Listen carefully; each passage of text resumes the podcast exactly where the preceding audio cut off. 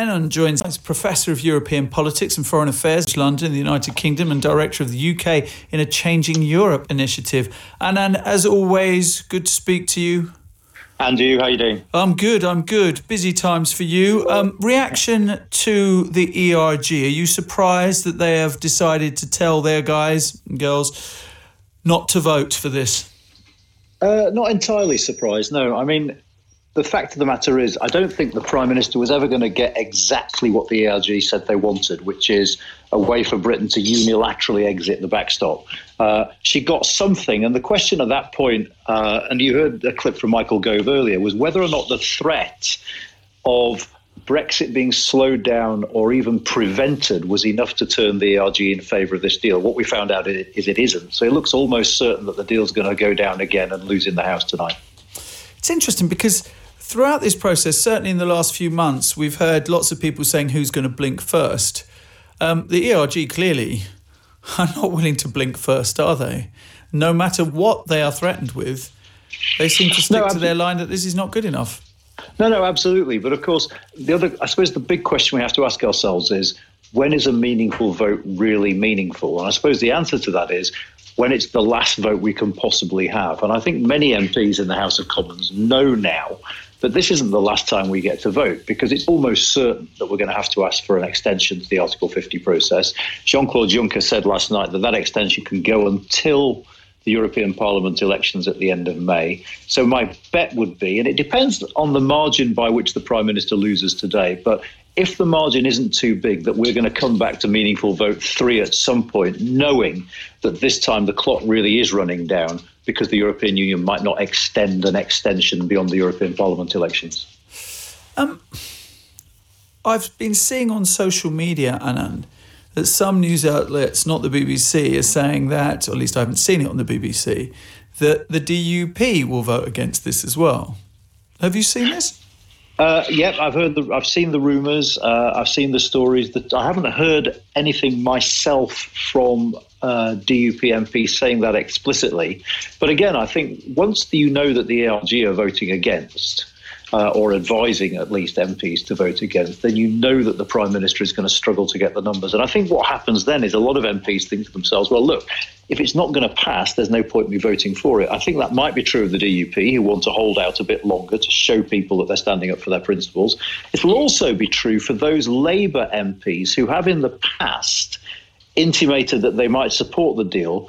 They're only going to do that if they think it can pass. So I think there's an opportunity again tonight for a lot of MPs to have a free hit on the government, knowing that actually this is probably not going to pass anyway, so this isn't the moment to get this deal over the line. The problem, I think, is if the Prime Minister loses by too many, please don't ask me what too many is, but I'd hmm. say perhaps over 100 or something. If it's a big margin again and the deal doesn't look salvageable, then it's hard to see where she goes from there. Hard, it might be that the, the cabinet say, look, Prime Minister, we've no longer got faith in you. It might be out of sheer desperation that she turns around and goes, the only thing I can do here is try to hold a general election to get myself a better majority. Can you identify, Anand, anything in this negotiation, this conversation that was had in Strasbourg last night, that would push someone who voted against the first time to come on board? When the yes, Attorney General himself has said, um, as far as he's concerned, certainly in terms of the backstop, nothing's changed. Uh, yes, I think there is because you've got to bear in mind the fact that there are an awful lot of MPs in the House of Commons who are looking for a reason to back the vote. And the reason they're looking for a reason to back the vote is they might not like it very much, but they probably prefer it to the alternatives. And, and simply put, the alternatives to this deal are either you have a Brexit with no deal, or you think about reversing Brexit via a referendum. And there are many MPs for whom the deal is the least of the three evils, if you like. They just they just have to figure out at what point they lend it their support, being relatively certain that it will pass at that point. That's the calculation, and it's very very hard to calculate that accurately. Mm. Considering though how badly the government lost the last vote, it would take something quite spectacular for that amount of MPs to come on board, wouldn't it? No, no, absolutely. And I think actually the only way that was achievable would be to get the would have been to get the EU to agree to something they've always said they'll never agree to, i.e., a unilateral UK exit from the backstop. So I don't. I mean. I don't think it was ever likely that the Prime Minister would pass this deal today. But the question is can she come close enough to passing it that she can then say to the Parliament, look, time is running out. We're going to have a short extension. The next time I come back with this thing, it is decision day. At which point it might be that a number of Tory waverers, maybe some Labour waverers, say to themselves, look, we just need to get this over the line now. And if we vote for it the next time, it might pass and then we're done with this business. But of course, if it's uh, a loss only by a small margin, then that sends out a message to everybody in Brussels, doesn't it? That there's still life left in it, and that will then encourage them perhaps to uh, to give further concessions, even though they're saying there aren't any more further concessions to give. It is it is very very hard to see how the EU gives more without breaching its own red lines. Now, maybe they will breach their own red lines, but I think they'll find that hard given Ireland's position on the backstop. So actually, I'm not convinced there are going to be further concessions coming from the European Union on this. I think at this point, unless we decide to do something sort of dramatic, like have a general election or have another referendum. Uh, I don't think the European Union thinks there's anything they can do for us now but watch and hope that we get this deal over the line.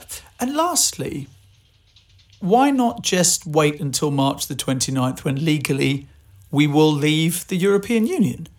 Deal or no uh, deal, we will just leave the European Union. And of course, Keir Starmer has accused the government of trying to run down the clock, as it were. Yeah, I mean, I think the government is trying to run down the clock, but I think to be fair to the government, they're trying to run down the clock to scare MPs into voting for the deal rather than because they want to leave with no deal. But why don't we leave with no deal? Because it would be very, very disruptive.